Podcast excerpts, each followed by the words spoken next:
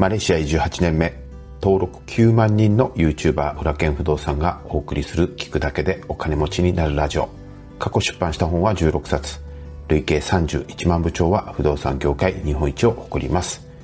不動産投資のほか国内外でごしゃを経営する現役社長の裏剣が ファイアー を目指すあなたのために具体的な方法論やお金と幸せについても語ります。お疲れ様です。えー、裏剣夜のボイシーのお時間でございます。月曜日の週始め、いかがお過ごしでしょうか。えー、昨日ね、あの本当に嬉しいニュースが飛び込んできましたよね。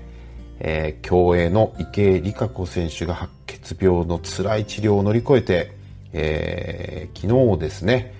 えー、代表選手に選ばれたということです。バタフライ ひゃくメートル バタフライでね、あの優勝しまして、うん、メドレーリレーにの代表選手にですね選ばれたということですね。本当に僕のですね、えー、近しい知人にもですね白血病を乗り越えた方がいらっしゃいますので、その壮絶な治療の様子をですねあの聞いてますから、本当に大変だったと思いますし、何せねあのなんだろうその病気を乗り越えるだけでも大変なのに、うん、またね復活して、えー、優勝して、そしてえー、代表権をねオリンピックの代表権を獲得するっていうのは並大抵ではないと思います。池江選手はね、えー、もう本当に華やかな人生を送ってきたんですよね。アジア大会でろっかんになって、史上初のろっかんになってね、もう本当になんだろう人生の絶頂というか、もう最高潮の時に、えー、この白血病の診断を受けてどん底に突き落とされちゃったんですよね。当然東京オリンピックで金メダルを取ることを目標にしていたと思いますけれども、いやー去年ねうーんとこのコロナの影響がなくて東京オリンピックを、えー、開催されていたとしたら、えー、今回のね代表権の獲得もなかったでしょうし、えー、病気をね克服しようと、もう一回カムバックするんだというねモチベーションを維持するのも難しかったんじゃないかなというふうに思います。じゅうきゅうねんにね白血病の診断を受けて、でじゅっかげつの闘病をして、で、えーと、去年のさんがつから、えー、練習を再開したということですよね。もちろんもう、うーんさんがつぐらいにはもうね東京オリンピックはもう難しいということでしたし、えー、治療の過程でじゅうごキロもね体重を落としてしまったということなので、まあもちろん、まあ、うん、練習をするだけでも辛い状態でね、まあまさかね、代表選手っていうのもですね、遠い遠い目標になってたと思いますけれどね。えー、彼女はにせんにじゅうよねんかなのパリを目標にして練習を再開したということですけども、体重がじゅうごキロ落ちるっていうことは、もともとアスリートで脂肪はほとんどついてないわけなんですよ。うん。で、つまり筋肉が落ちてるっていうことでじゅうごキロも、それをいちねんで筋肉をですねまた取り戻して、しかもね世界最高レベルで戦えるパフォーマンスを出すって本当にね並大抵なことじゃないと思います。で彼女のねあのインタビューを見て僕もちょっと潤んでしまったんですけども、辛くてしんどくてもう努力は必ず報われると、うん、いうことでしたよね。でねあの本当に輝かしい人生を送っている人ほどどん底に落ちる瞬間っていうのはあるんですよ。とにかくスポットライトがあの強く当たると、その反対側で影ができるんですよね。でこの影の部分をしっかり受け止めてバランスをとっていかないと、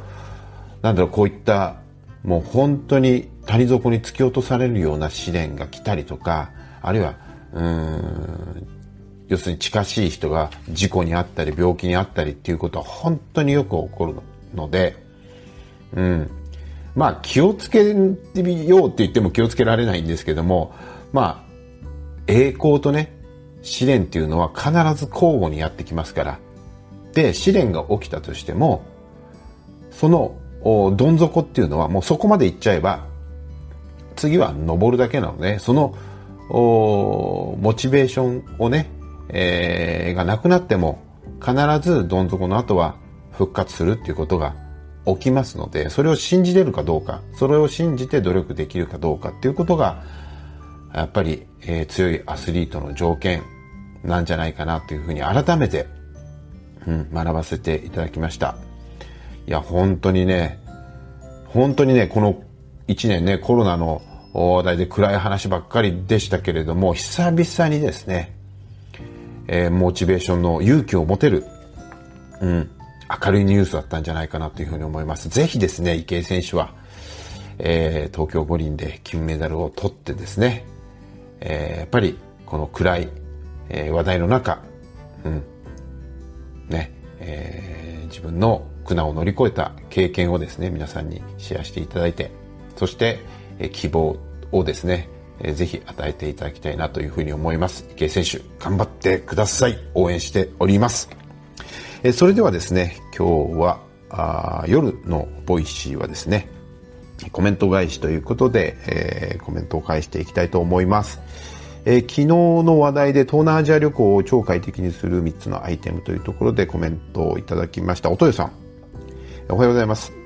えー、昨夜の YouTube ライブお疲れ様でした。私もバンコクの移動の際はグラブを使っていました。迎えに来た車はあ サ, あサーブ車んうんちょっと読めないなサーブ車で、えー、綺麗で運転手も感じのいい人でした。WhatsApp アプリは興味あるあるです。アプリ内表示は日本語ですか？えー、放送内でシングリッシュって、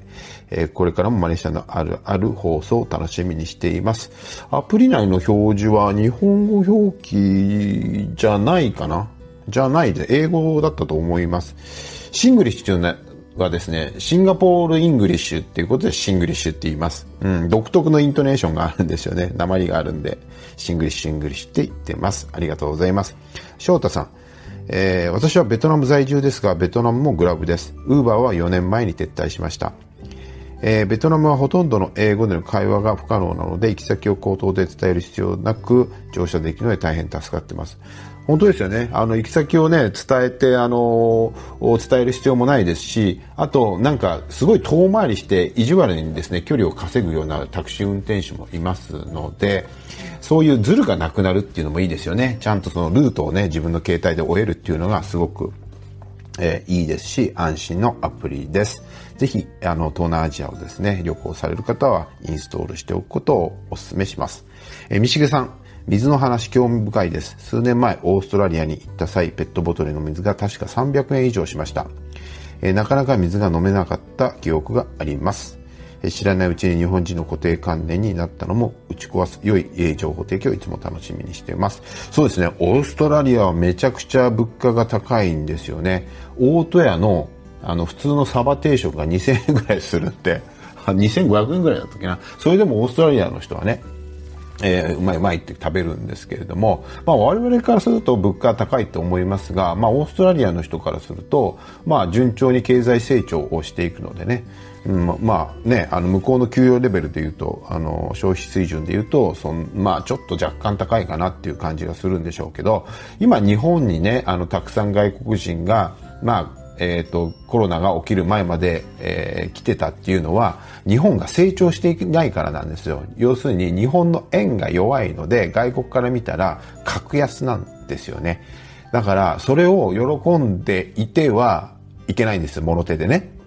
要は日本が成長していないから外国人が日本安いって来てるだけなんですよ。だからそれに喜んでいてはいけなくて、やっぱり日本の経済をですね、これから立て直さないとやっぱ競争力が失われていきますから。で、日本をどんどん買われて、水源も買われて、土地も買われて、ね、っていうことになっちゃいますから。なので、物手で喜ぶわけにはいかないんです。はい、ありがとうございます。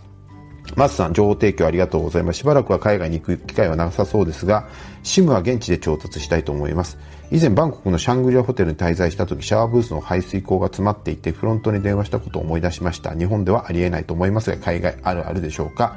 また楽しいお話を聞かせてくださいということですね。うん。海外あるあるですね。えー、部屋をですね、あのー、変えてもらったんですけども、変えてもらった部屋のエアコンもですね、にじゅうどが固定されていて、電源も消せないし、えー、温度の調整もできなかったんで、めちゃくちゃ寒かったんですよね。なので、あのー、いつも、あのー、持参しているウルトラライトダウンをですね、着込んで仕事をしていたんですけれども、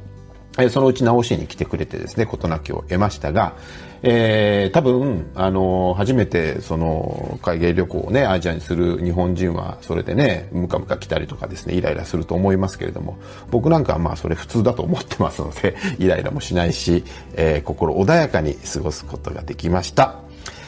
えー、今日も一日お疲れ様でした。また明日の放送でお会いいたしましょう。